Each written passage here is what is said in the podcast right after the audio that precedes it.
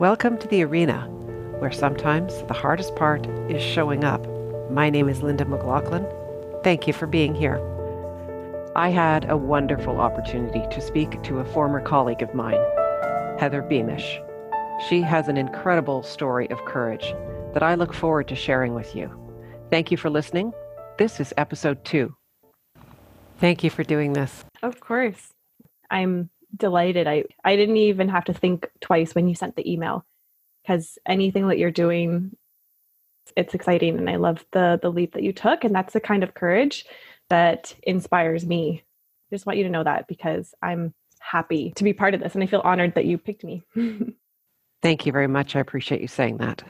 You are a Jamaican, Métis, Irish, person of color, a queer poet, a spoken word artist, and a media maven.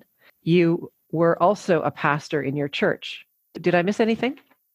Um, sports lover, I don't know, tree kisser. Yeah, I think you got it. I think you got all the, the important ones.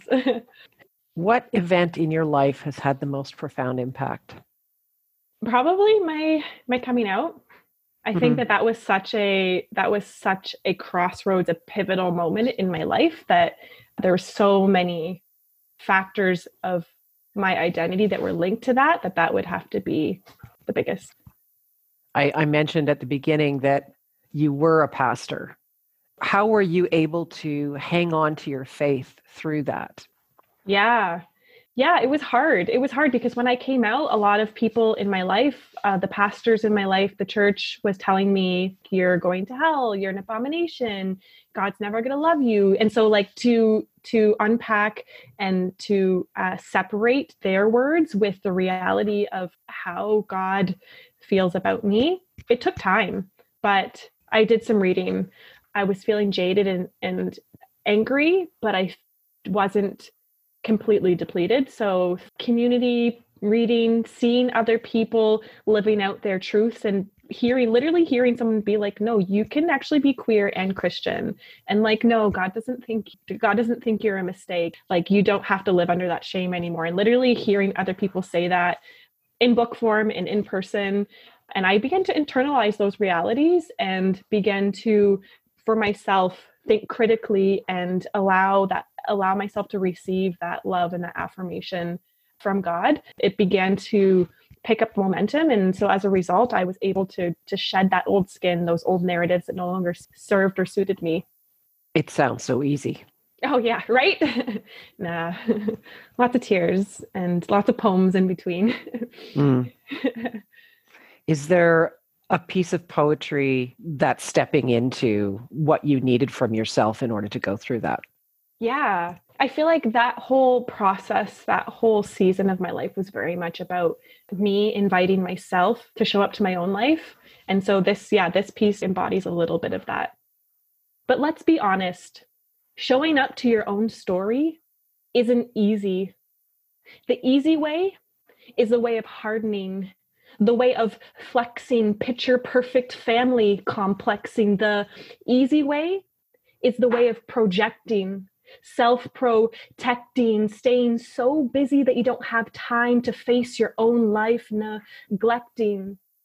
The easy way is the way of ignoring, the way of conforming, letting the soft parts of your heart die and not mourning. The easy way is the way of decorating, the way of adorning, putting lipstick and bow ties on your vices, performing. But the easy way is broken. So ease away. I said, the easy way is empty. So ease away. Wow. I just felt like I was just kind of wrestling with all that. And it's so much easier just pretend, to fake, to stop showing up. But it's mm. not, in the end, it's broken, right? You have this beautiful Instagram presence. You weave your poetry and these amazing photographs. So many of the narratives that you've just talked about weave through those photos. But what is absent from that Instagram life? What do we not see in your mm. Instagram life? Yeah, ah, that's so real. I think it's so easy to put this, to have this uh, social media projection of like, I got it all together and this is so easy. But I guess what people don't see is the amount of deliberating on the other side before I make a post, or the times that I've posted something and literally turned my phone over and like shoved it underneath my pillow or something so that I don't, so I'm not tempted to check how many likes that I have, or the self-doubt that is going through your mind when people are commenting on things, or yeah, like, just like, am I good enough? Like, who am I to say these things? Like, who am I? I'm not even that talented. Like, my writing is, it's so elementary. It's poetry. What is poetry? Like, who cares? If, you know? And so it's like, I feel like those thoughts can totally come and cloud your mind, but I'm getting better at putting those aside. And even when I do have those feelings, despite those feelings, sometimes I'll just do it anyways. That's what people don't see, the other side of. And what's worse, your internal monologue or the haters? Oh, it depends on the day. It depends on what I'm talking about too. I think that because I have a, such a unique, like a little niche audience, queer Christian. And so there tends to be a lot of Christians.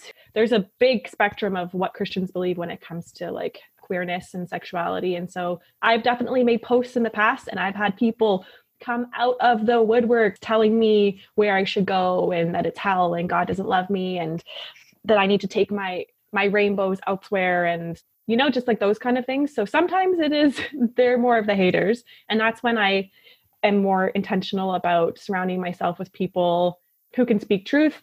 I'll write out affirmations to myself when I don't feel it. What I would say if I were my own friend, if I were my own mother or older sister, what, what would I tell myself?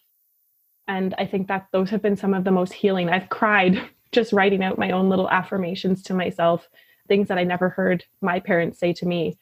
And that's okay, because I now I have the health and the ability to do that. And so I will, I'll comfort myself. And I have a fantastic partner who is such a supportive cheerleader. She's always right there, just in my corner, uh, supporting and and doing all that she can to to love and nurture me as well. What has stopped you from pursuing your goals? Oh, probably me. I feel like at the end of the day, if I boil all my excuses down, it's probably just, just me being afraid. I, I'm a writer, right? But I was never, I've never been good at spelling, and I had a tumultuous childhood and I didn't, I couldn't spell for a long time. I, I moved to the city and struggled so much in school because our class was so bad that we didn't learn a lot. Like, I remember I was so behind, and I was, I moved to Brampton. I was sitting in high school and I was sitting there and they were telling us like, this is, should all be review from what you learned. And like, I've never heard any of this before. And so I thought for a long time, I wasn't smart. And that was something I really internalized. And I was, and so it limited me of like what I could do.